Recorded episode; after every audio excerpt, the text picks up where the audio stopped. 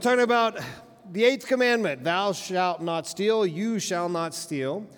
Um, I have to admit that when Rick asked me to preach this particular sermon, there was, I was thinking, this is, I don't know why. Why is, does Rick think that I struggle with being a cat burglar at night or something like that? That I really need to focus on this text a little bit? Or I'm starting to think now that every now and then when Rick's like, hey, I, I don't really want to handle that one, we'll just have Jason come and do that one. That's maybe what's happening. I'm not exactly sure, but I'm happy. I'm happy to do it.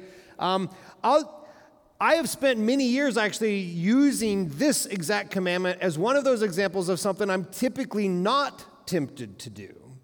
And, and that's been good for me this week because I've realized, no, I steal more than I realize. So I think that's one of the goals this morning. But I have for years, in passing, said to, people like, oh, I'm not tempted to steal, but I do have other things I'm tempted with, right? It's a good thing to be aware of, those that, those that are sort of more the burning coals that you really struggle with versus the ones that may not be. And I always sort of say that kind of assuming um, the person I'm speaking to is going to agree. Like, oh, yeah, I'm not really tempted to steal much either. One time, it was very insightful because I have a friend who's a pastor of a large church in Michigan, and I use that comment. I just throw a throwaway line. Well, I'm not tempted to steal, but I have other temptations. And my friend who's a pastor said, Oh, I, I spend time thinking about stealing things. Like it's a temptation for him. He says when he goes into museums, he sort of thinks, well, if you if you came through this window, you could maybe get like he's just that's sort of the way his mind is geared. And I, it was funny on the one hand, on the other hand, it was sort of like, wow, that's that's sort of nice and sobering. We all are tempted in different ways, aren't we? Right? That we all have these things that are just different temptations for us. And so this sort of throwaway line that I would throw, well, I'm not really tempted to steal, but man, I'm aware of these other temptations, and some of them I'm maybe not as aware of as I should be. And they realize, oh, yeah, there are some of us that do have temptations in this part, and so many others as well, obviously. Um, then I realized even the, the, next thought I had right when Rick asked is like, well, I, I was trying to think, what are things that I might routinely or regularly steal? And one thing I know that throughout the 15 years now of, of, since I've had children, I have regularly stolen food from my children. Regularly. I call it a daddy tax. Anything that they have, I get at least one or two bites of without any question from them for the daddy tax. And so there's some of that going on. And I don't mean to be making light. Actually, I do. I mean, I'm deliberately sort of making light of this to start off with because, and here's why. I'm not going to do it the whole time, obviously, because it's, a, it's one of God's commandments. But I think our culture as a whole takes stealing at times lightly. At times. And I have in mind like the heist films, right? The movies where there's the band of thieves that you kind of grow to love and they, they have some sort of objective and they're working together as a team and they pull off the big robbery. And by the end of it, you find yourself, like me, applauding the breaking of the eighth commandment. Isn't that an unusual circumstance, right? Ocean's 11 sort of films, or even go all the way back to Robin Hood. And the, the, the way that you do this is not difficult. The way to make this sort of a film, all you have to do is you make the thieves sympathetic and likable. That's the first key. If the thieves are not likable or sympathetic, you're never going to cheer for them. But if they're quirky and they're likable and they're funny and all these other things, and the most important thing, right, it's not only that the thieves have to be likable, what else has to happen? For me to cheer for the thieves, what has to happen? The person they're stealing from has to be unlikable. That's the bad person. But it's actually really a funny thing, isn't it? Because they're really not the bad guy, they're the victim. And the, if, if you really think about justice, that the person who's getting stolen from is the victim. But if we write the script in such a way, it just says, oh, likable band of thieves and something, and it's usually a character trait about this person. A lot of times they've killed someone's father or something like that. So there's really a good reason we don't like that person. But we don't like him, we do like them, and now we find ourselves applauding for the breaking of the eighth commandment. It's an interesting thing, isn't it? And culturally, it always works. It always works.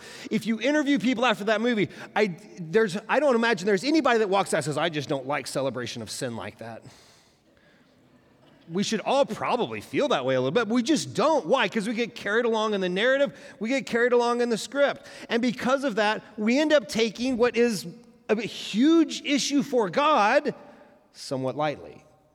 just the way it happens. So we're gonna we're gonna talk about that a little bit. And I don't think it's just in fiction or just in um, the world of films or books or things like that. I, I, don't know if many of you, I, for some reason, this last, I think it was a week ago, a little week and a half ago, this story came out about this security guard for the McDonald's Monopoly game. Did anybody read this, like, super long story that came up? It's super fascinating of a guy who he was the top executive in charge of security for the McDonald's Monopoly peel off scratch system. It's not a scratch, but they peel off the things.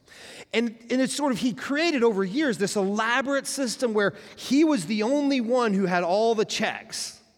And slowly and surely, what started happening is he would take the envelope to the men's restroom because the person who was supposed to be his auditor was a female. So it's the only time that he wasn't in her presence. He would rip open the envelope. He would remove all of the winners, like the million dollar winners and the cars, put them in a secretly stowed pouch in his vest and replace them all with just more railroads or whatever else, free Big Macs or whatever else. And then he would deliberately, the system was set up to where he flew to all of the different McDonald's warehouses and would put supposedly the winners in the right places, but he had all the winners in his pocket the whole time and he would sell them on the side.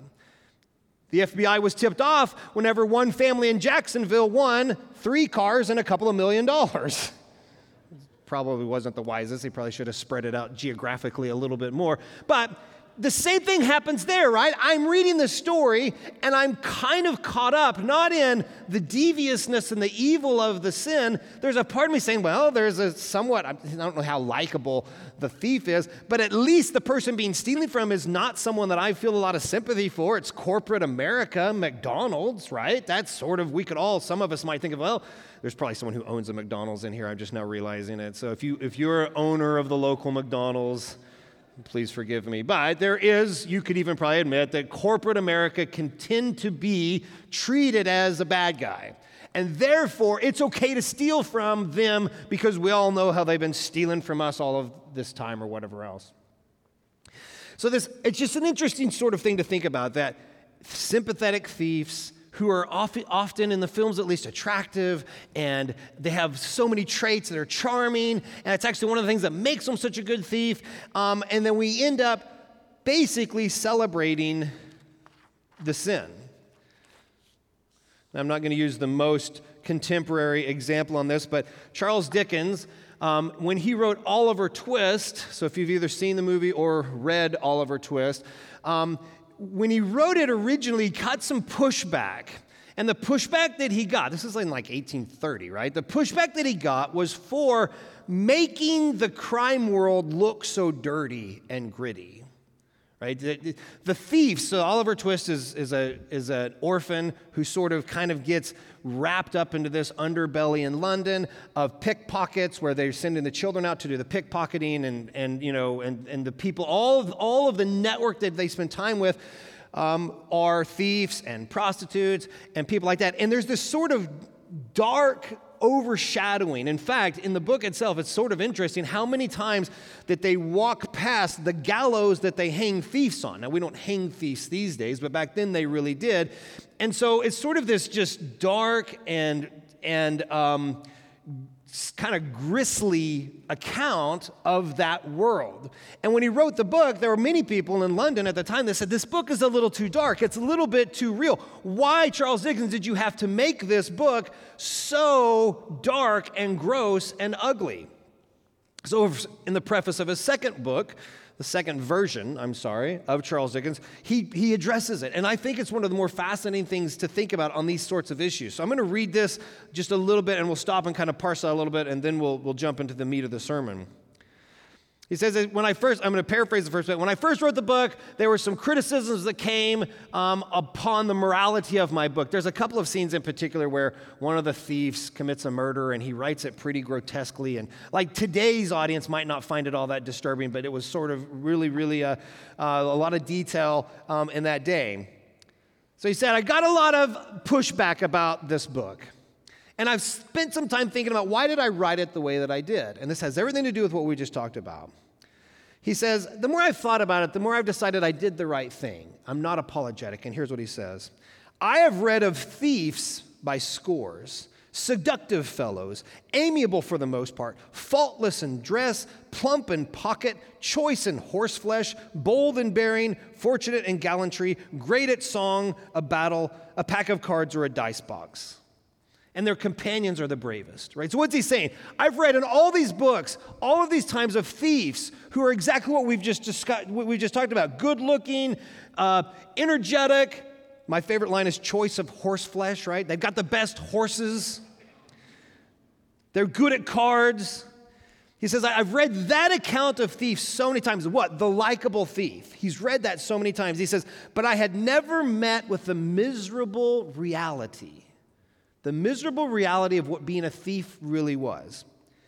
Here he goes again. It appeared to me that to draw a knot of such associates in crime as really do exist to paint them in all their deformity, in all their wretchedness, in all the squalid poverty of their lives, to show them as they really are, forever skulking uneasily through the dirtiest paths of life, with the great black, ghastly gallows closing up on their prospect. They're always running from being caught and being hung. It appeared to me that to do this would be to attempt something which was greatly needed and for which would be a service to society. And therefore, I did it the best that I could. So, what's he saying? Parse it out. I've read so many times of Robin Hood, the thief who is good looking and seductive and friendly, and we like him, but I haven't read in fiction, he says, often enough how bad this lifestyle really is, and I decided to try to make sin look like sin. And he said, I tried to do it the best that I could. I wanted to make sin look bad.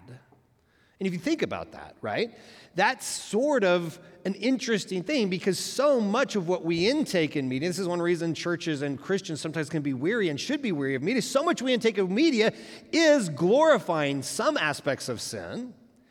And he's saying what we should be wanting to do is see sin for what it really is the damaging, deranged, insane, twisted nature of what sin is. And if we do that and do it well, that's something to be proud of.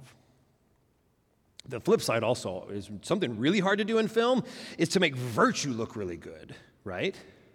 To make marital fidelity something that looks attractive. That when you walk out of the film, you're like, that's what I want. I want to be faithful like that. That's hard to do. It's hard to find things like that. So here's what we want to do we want to think about thou shalt not steal, you shall not steal. We want to think about it from the big picture version of what the Bible's showing us. And that's exactly what we're doing. And then we're going to see how it runs to Jesus really quickly from there. So let's return to ourselves, right? So in my own dishonest and not accurate understanding of what I struggle with in terms of stealing, my thought is, oh, I don't really struggle with stealing. I have other things that I have to worry about. And what that means is it sort of becomes this, this problem that I'm just not aware of. And that's why this week was very helpful for me because it opened my eyes to areas in which I might struggle with this that I'm just not been aware of. So, Lord willing, the Spirit could do the same for you. So, we're going to look at some scripture um, sometimes we're going to flip to them, sometimes they're not, because I don't want to flip to purses, uh, passages. In a sense, the entire story of the Bible could be described as someone stole something they shouldn't have. And it set the entire course of the Bible, right? So Adam and Eve were placed in a garden. Interesting, they were given every good thing except one that was not good. We're told, don't eat from this one thing, and they stole.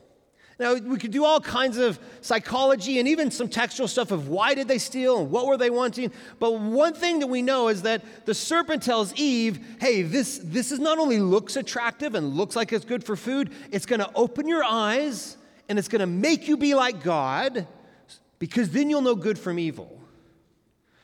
So there's something that was attractive. Among the things that were attractive about that piece of fruit was the fact that it was going to make us like God. Right? So it's like there's, I went, I went, we're going to use a mental visual image here of God's glory is up here, right? And we're here and we see God's glory. In this case, it's, it's this fruit hanging on this tree, and we want that glory. And so, what do we do? And I say we because this is how the Bible talks, right? That Adam and Eve are our representative heads, and somehow, in some way, we're present in this decision. We want God's glory, and we decide to take it ourselves. So, we steal. We steal God's glory. And the more I've thought about that, such an interesting mindset because I do this all the time in my daily life now. Even when things go well for me, so many times will I sort of, before I even think about it, kind of think, I did that. That's because I'm so great. That's because I did something well. And my heart attitude towards gratefulness for the, all the blessings that God's given me is something I have to train and I have to try to establish that. Oh, no, no. Thank you, God, for that. Should be my first heart's response, but no, because I like to steal God's glory, my first response is way too often, look what I did. Look what I did. I could do it again, right? With all these other crazy lies. And so, at our very heart, we see from the Adam and Eve story that we are nothing other than glory bandits. We steal the glory from God constantly. We want the glory for ourselves. We want the recognition for ourselves. This is why the New Testament says things like, hey, if you're going to boast, boast only in Christ. That's the good solution for being a glory bandit every single time you're tempted to take the glory and steal it and pull it down from the tree to recognize, oh, wait, if I'm going to boast, I've got to boast in Christ and Christ alone. Which is why coming this morning and singing the exact songs we sing help us remind us of that. And we're joined around other believers and we're, we're encouraging one another in Christ alone. That's where we find our hope. So that's the big story of the Bible, right? The big story of the Bible is we as humans decide to steal God's glory, and then God sets up a plan of how he's going to solve that problem for the entire rest of the Bible, right? He's got thieves, he's got bandits loose. How, what's he going to do with the bandits? And it seems like at first, why is God so uh, stingy with his glory? Why doesn't he want to share his glory a little bit, right? It's a little bit of a, why wouldn't God just, I mean, he's got all the glory. Why wouldn't he mind us taking a little bit of the glory? And we're going to see that God's not being stingy with it. He just, he has the plan for the appropriate way for us to enjoy that glory. So, the first thing we can learn from Scripture is Adam and Eve. That's the, the big picture story of the Bible. We are glory bandits. We're trying to steal God's glory. And in that sense, every one of us can right now say, okay, yes, we all do every week, probably every day, steal. We steal God's glory. We try to pat ourselves on the back for it instead. Another famous thief from the Bible in the Old Testament is Jacob, right? Jacob is a deceitful thief sort of fascinating if you think about it, right? So remember, let's just refresh our memory. Jacob, um, he, he's a twin with his brother Esau. His brother is the older brother. Because he's the older brother, he should get the birthright and the blessings. And technically, he should be the one through whom God's promises from Abraham should go to Esau. But it doesn't work that way, right? And this really strange turn for the way that God tends to work is that God uses Jacob's sin and deceitfulness and actually ends up blessing Jacob instead of Esau to the point that Jacob's name gets turned to Israel. Isn't that fascinating? A thief. Remember the, the two things he does. His brother comes in. His brother, the idea we have of Esau is a little bit of sort of a I don't know what word we want to use, but he just, it doesn't seem like the sharpest tool in the shed, right? Because he comes in and he's been hunting and he's hungry. He's like, I'm so hungry. And Jacob says, Here, I'll give you some of this soup if you sell me your birthright. He's like, All right, give it to me, right? And it's, so it's, it's a double story. It's a story of Jacob sort of being conniving, Jacob's being very uh, willing to take advantage of someone, but it also shows Esau, Esau's contempt for his own birthright. He didn't really care for it anyway, or he would have never done such a thing. And so you see Jacob do that. But the more deceitful part is when Jacob dresses up like his brother, puts the, the animal skins on his arms, and goes into his father and says, breaks the commandments of the, the, the lying command I am Esau. Here's the food that I've prepared for you, Father. And Father, the Father blesses him with the blessing that should have been reserved for his brother, right? So you have this stealing going on the stealing of the birthright, the stealing of the blessing. And what's so fascinating about it is God uses this sin in his story. That doesn't mean he blesses it, right? We know that. God does not bless the sin and call, oh, it was good this time. It just shows us how God can use us even in the midst of our sinful circumstances and our hearts that can produce this kind of problem. What we see in that is we see that we, like Jacob, are deceitful thieves as well. Um, we can, in all kinds of contexts, act like we're doing something that we're not doing, which is in a sense a sort of stealing. Uh, our very first year of married, marriage, my wife and I celebrated 20 years of marriage this summer. Um, so 20 years ago, this summer, probably 20 years ago, about right now, we were living in Tulsa, Oklahoma. We're from Oklahoma originally. My wife is a business person, so she had a fancy, for our first summer of marriage, she had a fancy internship with a nice business that paid her well. I was a philosophy major, so I spent the summer working in construction. If you're 17 or 18, you're going to college, you might, you might not need anything else other than choosing your major, other than that right there alone, right? Business gets a nice desk job. I was out in 100 degree, 110 degree heat working all summer. Um, and I remember the guy who kind of took me under his wing, his name was Joe. He was 40 years old. And Joe was never going to have any other career other than construction, right? It's just that's what, that's what he'd always had done. That's what he was going to do. And one day it was late in the day, and I was I grew up on a ranch, so I, I like working, and I was working hard. And Joe kind of called me over, and in his own kind way said, "Hey, you don't work that hard at 4:30. The clock's about to go." So he said, "Here's what you do." And I'll still, I never remember it. He had a shovel. It was one of those, you know, those construction shovels, the square shovels. And he's like, "You just sort of move the dirt around, and then you put it back, and then you move the dirt around." And you put it back and you move and he never moved. He sat there and for 30 minutes he moved the same dirt back and forth back and forth back and forth. And this was a life lesson he was teaching me. He was helping me learn that's what you do at 4.30 now in construction it might be its own unusual because you can't really start a whole new project at 4.30 you can't really you know but still yeah. And then i realized you know that's not something only construction workers do right don't we all have temptations, no matter if you're on the clock or you're not on the clock, to have times where you've got too many tabs on your browser up that you're flipping back and forth in between or whatever else? And so, Joe moving dirt with the shovel is more tangible reminder of sort of stealing wage without earning it, but we all do that at various times. And so, we're all a little bit like Jacob in that way. Another famous thief from the New Testament, a short little thief from the New Testament, I know his name. We could all sing a song, Zacchaeus. Yeah, let's flip to this one. Let's go to uh, Luke. I didn't write this down, but I'm pretty sure this is in Luke 19. Let's just read this really quick. It's actually interesting. For a story we all know so well from the children's song, it's, it's not a real long chunk of Scripture. It's a very vivid story from Scripture, but it's not something that um, is is an overwhelmingly long piece of Scripture. Pause, by the way. If 15 to 20 minutes into a sermon, the pastor has read more Charles Dickens than the Bible, that's a problem. It's the one thing about the structure of the sermon I do not like, but we're going to make up for it now, I promise. But just as a radar, more Charles Dickens has been read than Bible, not a good situation, but now we're going to start to remedy this in some way. Let's read Luke 19, starting in, in 1. And I want to read this, and we'll just really quickly move through this as well. He entered Jericho and was passing through. And behold, there was a man named Zacchaeus. He was a chief tax collector and was rich. He was seeking those who he was seeking to see who Jesus was, but on account of the crowd he could not because he was small in stature. He ran on ahead and climbed up into a sycamore tree to see him, for he was about to pass that way. And when Jesus came to the place, he looked up and he said to him, Zacchaeus, hurry and come down, for I must stay at your house today. So he hurried and he came down and he received him joyfully. And when they saw it, they all grumbled.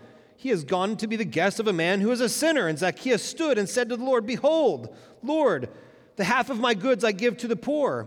And if I have defrauded anyone of anything, I restore it fourfold. And Jesus said to him, Today salvation has come to this house, since he also was a son of Abraham, for the Son of Man came to seek and to save the lost. It's a beautiful story, vividly told, right? With nice details of the way that Zacchaeus lived. And even you get a, you almost can get a mental image of what he looks like and then the, the specific tree that he climbs up into. But the reason I think that the story abides with us so much is because of its however many verses we just read, 10 verses with a radical life transformation built in. Someone meets Jesus, and they go from being a tax collector, whom we all know tax collectors became rich because they overcharged people the taxes. It was built into the system. It wasn't even like anyone was frustrated about it other than the ones that were being taxed. So the people up above, like, hey, the more tax you gather, the better. We don't care. Just gather as much as you possibly can because you have our soldiers at your disposal. And so there wasn't like he was playing two sides, he was just overcharging to become rich. And even Matthew, one of Jesus' own disciples, was a tax collector and likely participated in this own behavior himself before he met Jesus. So we have this man who's a thief. And in this case, he's not the, the sort of sympathetic thief, right? This, if, if we saw the movie about this guy, we'd all hate him. Why? Because he's stealing from the little guy. He's stealing from us. We don't like that. But we see him meet Jesus we don't even know what conversation took place. If you take the text really literally, Jesus didn't even have to talk to him. The mere fact that Jesus wanted to be with him and him being in Jesus' presence was enough for Zacchaeus to say, I've been doing this the wrong way.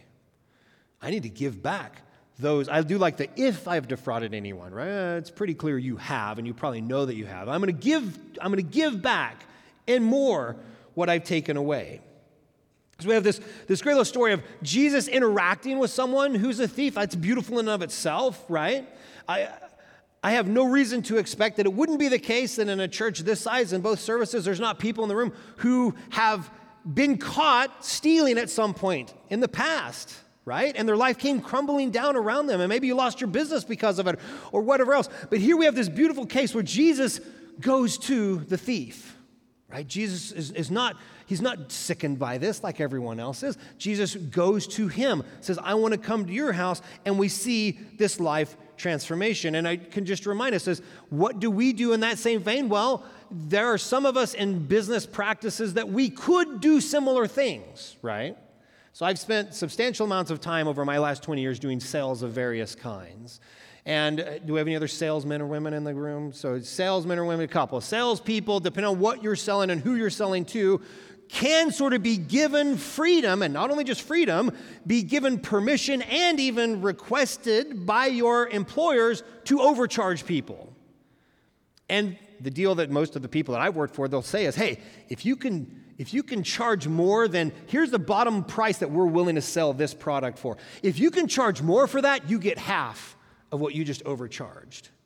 And what's that do? That turns your greed meter up a little bit. Like you walk into someone's home and, and they, this person has money. This person doesn't know how much this thing costs. I'm going to just tell them that it's 50% more than is. And I just made 25% more on, on my commission, right? And so that's something I've had to deal with. And I've just, I've come to the realization, you know, I sell things, I, I, the very best I can to sell for the same price, regardless of whose house, regardless of what questions they ask, whatever else. But I know for a fact that I've had colleagues that will walk in, this is the way sales floors work, right? Giving each other high fives, like, oh, that little old lady, she had no idea, and I just doubled the price on her. That happens, right? That institutionally happens. And the boss of that person is giving them a high five because the boss just made more money because their commission is based upon your commission. So, not picking on salespeople because I, I am one at times. Um, but I just want us to realize that all of our work could have similar possibilities of improper business practices. And then we have Jesus' words in Matthew 15. Um, let's just look at this really quick. I think that we've been looking at um, sometimes when Jesus says, and this is just one verse, and then I want to really drive the last few minutes, last 10 minutes or so, out of uh, some alternatives to being thieves. In, in uh, Matthew 15, verse 19, Jesus is teaching on this matter. It says, For out of the heart come evil thoughts, murder, adultery, sexual immorality, theft, false witness, slander. It's kind of amazing how many Ten Commandments get wrapped up in that one. My, I'm, I'm almost sure that that passage has been read before. I've been listening to the series and I'm pretty sure it's come out. So, what's Jesus saying here? Okay, yeah, we do have this problem. We want to steal God's glory. We want to steal other things, right? For all kinds of different reasons. Maybe because we feel like we have a need to do it. maybe for all of these other situations. Uh, maybe we're just, you know, we want the esteem that comes with having these things, but the real source is our heart. Right? So we can go back to the big picture story. The reason we want to steal this glory is because our hearts are broken and damaged, and we want to be God. And we don't want to be who we are and we want to steal God's glory. And so we've got this problem. The problem, when we realize that the problem of stealing or all these other commands c- comes out of the heart, the problem just became a lot deeper because it's not enough merely to stop stealing, right? It's not enough to merely stop stealing, it's to fix our heart that makes us want to steal to begin with. And I think we could all agree that's outside of our power. I can't, I don't know about you, I can't fix my own heart. I can't correct my own corruption in my heart. And you can see where this is going really quickly. Obviously, Jesus is going to be the one to come and do this. Okay, let's spend our last 10 minutes thinking about what's the opposite of stealing in the Bible right? So so there's stealing. Don't do it. It comes from our hearts. We want to steal god's glory. Um, where is what is sort of the solution? How do we see jesus redeeming this for us specifically as individuals? Well obviously the clearest opposite to stealing something is having been given something. Right? If you're given something, you couldn't have stolen it. It's what makes that scene from Les Mis with the bishop very powerful, right? So Jean Valjean. Is there ever a more sympathetic thief in all of the world than Jean Valjean? Right? He stole some bread for his, his sister's kids or whatever. I stole some bread, right? That's all he's done, right? That's there's no more sympathetic thief ever.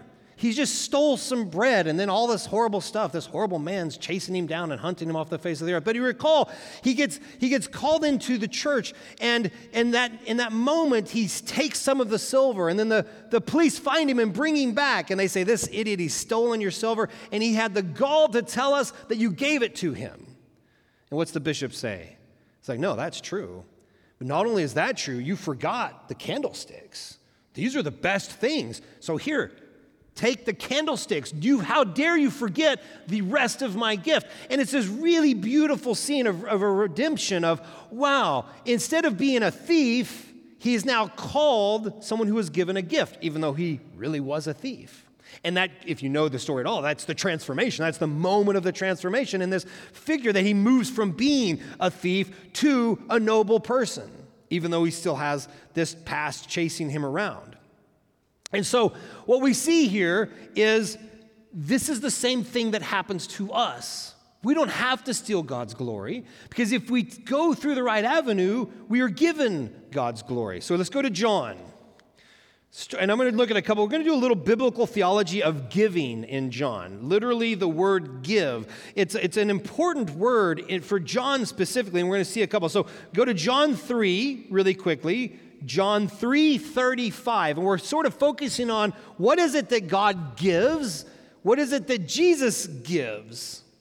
So John 3 35, very quickly. The Father loves the Son and has given all things into his hand.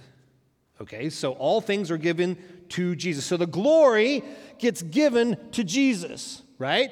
So we want the glory, we want to steal it. That's our part. That's why we're the bandits of the glory. But God has the glory and He gives it to Jesus. Now, go to John 13, please. 3.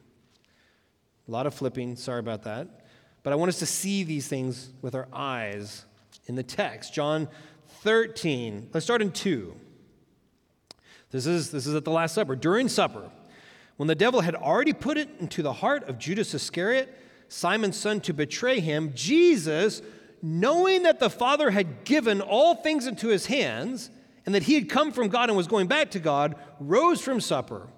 He laid aside his outer garments and taking a towel, tied it around his waist, and he poured water into a basin and began to wash the disciples' feet and to wipe them with a towel that he has wrapped around him. So God's given the glory to Jesus. Jesus knows that God gave him the glory. It's a, it's a sort of a fascinating preamble to Jesus' action here, right? Jesus, knowing that God has given him all things, decided to become a servant and wash feet.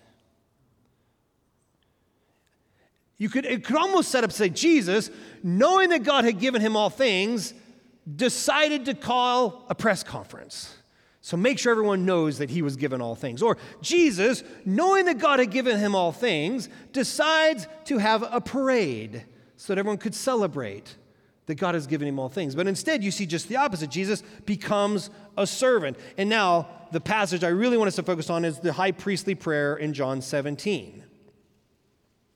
I'm not going to read the whole thing. If I had read more Dickens, I would read the whole thing to make up, to make sure that our percentage is okay Bible over Dickens. But you can see my Bible here. I just went through and circled every time the word give or given shows up in John 17. And I haven't read, I think it looks like 17 to 20 different places. Um, let's just start off with the first, and then I'm going to skip forward a little bit. John 17, 1. When Jesus had spoken these words, he lifted up his eyes to heaven and he said, This is right before Jesus dies, right? Father, the hour has come. Glorify your Son, that the Son may glorify you, since you have given him authority over all flesh to give eternal life to whom you have given him. Pause. God gave the glory to Jesus, and Jesus is given eternal life to us. So, the primary sin, the primary thing that we got wrong through Adam and Eve is we thought we had to steal this stuff. But no, God's plan was no, no, no. I'm not being stingy with the glory. I'm going to give you the glory. I'm going I'm going to make you joint heirs with Jesus. But you can't bypass the role that Jesus plays. You can't just go grab it. Let's skip forward to verse 22 of the high priestly prayer. John 17, verse 22. The glory that you have given me, I have given to them that they may be one, even as we are one. I and them, and you and me, that they may become perfectly one, so the world may know that you sent me and loved them even as you have loved me. Father, I desire that they also, whom you have given me, may be with me where I am to see my glory that you have given me, because you loved me before the foundation of the world. This, this is this beautiful little, this, this creates our, our, our, our triangle here, right? We tried to steal the glory because we're glory bandits. Jesus got the glory from God in order to give the glory to us. That's exactly what he says. You gave me the glory and I'm giving it to them. And part of that glory is we get to see Jesus in glory. And that's part of our problem, is it? Our heart wants to see ourselves glorified. That's our primary sin here. We want to see ourselves be glorified. The sin is a desire to be lifted up ourselves rather than to be like John the Baptist and say, He must increase and I must decrease. He's the one that receives the glory. He's the one who deserves the glory. He's the one who gave me the glory. And I am excited not merely to go to heaven to be glorified myself, right? What we, our true desire as believers and as we become sanctified, it becomes more and more a reality is I cannot wait to get to heaven to see Christ fully glorified. Now, I get a benefit from that because I'm a joint heir with Christ, but ultimately I see what Christ has done for me, and He's the one that gets the glory. So here's, here's the little punchline here, right? Because of what Christ has done and who Christ is, we already have everything that we need. We don't have to steal anything. So now we can get back into the tangible, right? We don't have to steal the bread. We don't have to steal uh, from the IRA of our customer or whomever else because we already have everything we need in Christ. Now, I don't know about you, but there are many times I don't feel like I have everything I need in Christ. In fact, there are some times that I'll look at my bank account and I'm pretty sure I don't have everything that I need in Christ. But you know what that is? That's theological forgetfulness. I'm forgetting of all of the things that Christ has already done in forgiving me of my sin. Whenever I see those things and I feel the stress and I feel the concern start to well up, that's a great reminder say, okay, okay, okay, let's just hit pause and I need to worship right now because I've been forgiven so much. That I, my sins have been washed away and I have a joint inheritance with Christ and I can see him glorified and be glorified myself, that that glory I have rather than me having to take it myself, I can celebrate the fact that Jesus is the one being glorified. Oh Lord, help us. Help us to see in these moments that you have given us everything we need in Christ. What's the second opposite of stealing? Well, the second opposite of stealing we're going to see in Ephesians 4. It's our last passage we're going to look at. Ephesians 4, one verse, not a long passage. Ephesians 4, verse 28. This is a, I, I just love this passage. This is Paul, and he's given admonitions to the church. Ephesians, the first three chapters is a lot of theology, and then the last three is a lot of application, a lot of sort of daily life stuff. And this is just a, just a one verse out of the blue. Let the thief no longer steal, but rather let him labor, doing honest work with his own hands, so that he may have something to share with anyone in need. Right? It's, it's pretty simple. The logic's simple. There's people in our midst that are thieves, right? We all are, but he's, here he's probably talking about a professional thief, right? Let the thief stop being a thief. But not just for him to stop, that's not enough. Rather, let him do honest work with his own hands. There's a nice little theology of vocation here, right? There's something God, you see, and it's all the way through the Bible, you see the nobility of work, right? You don't have to be a preacher. You don't have to be Rick to have a calling. You see here the nobility of work. So let him stop stealing, let him do honest work with his own hands. My favorite part is why? So that he can be rich and retire? No. In this verse, so that he might have something to share with those in need. So there's a, there's a little application, right? The opposite of stealing is work with our own hands for the purpose of giving for the purpose of sharing, for the purpose of being a blessing to others. Now, that can be in our context a couple of different ways, right? We, we should be giving to one another. We should also be not withholding our money from the local ministries of the church. This is where it's nice to have a, a visiting preacher come in. This is a beautiful church that you have. It's got grounds, and most of you, most of you are only here one day a week. So you have no idea how much labor gets put into keeping these lights changed and the grounds clean and the dust swept away. I, the first summer I worked as a, as, at a church office, I went home and told my parents, I'm surprised how much time pastors spend moving chairs. It's a small church. But even in a big church like this, I guarantee, and it happens every church I've ever worked for, there's always times, oh my word, the women's Bible study is this morning and we all forgot about it. All right, pastors, we got to go move all the chairs. Every church I've ever worked for. Uh, I've, I actually thought it's probably a best. You, have you've got this MDiv and you think you're all a big shot, and all of a sudden you find yourself moving chairs or you're moving kids' classrooms. It's kind of a good humility. My, my guess is the past the staff here has moved chairs in the last week. I'm not going to ask, but, but it's just it's part of what happens. But you want to withhold, and I sometimes I know there's this negative feeling of giving to the church uh, for some people of like, oh, you know, look, I mean they've got all that money and whatever else, but what we're giving to is the ministries of the church. So the church can do what the church is called to do and do it well. And my guess is there are some of us that are not doing a very good job of that. And in its own way, that is, in a sense, could fall under this commandment, where we are not giving back to the ministries of the gospel that which God has given us. Be an, an application point, maybe, for some of us. So, Application really quickly. We want to pray that the Lord would give us eyes to see how it is that we're stealing His glory or any other tangible things that we may be stealing time, resources.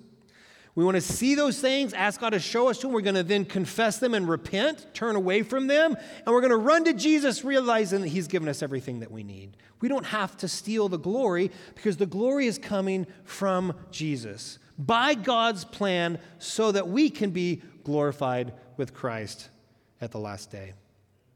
Let me pray for us. Father, Son, and Holy Spirit, thank you for um, your word. I'm just struck right now with the fact that um, I want to steal your glory, and it's something that's going to become a gift to me. it's sort of insane to steal something that I will receive at some point through Christ. So, God, give me the faith to stand and the faith to receive the gift that you have for me. Help us all to do the same. In Jesus' name we pray. Amen. Thanks for listening to this message from Christ Community Church of Laguna Hills. For more information and resources from Christ Community, visit us at www.ccclh.org.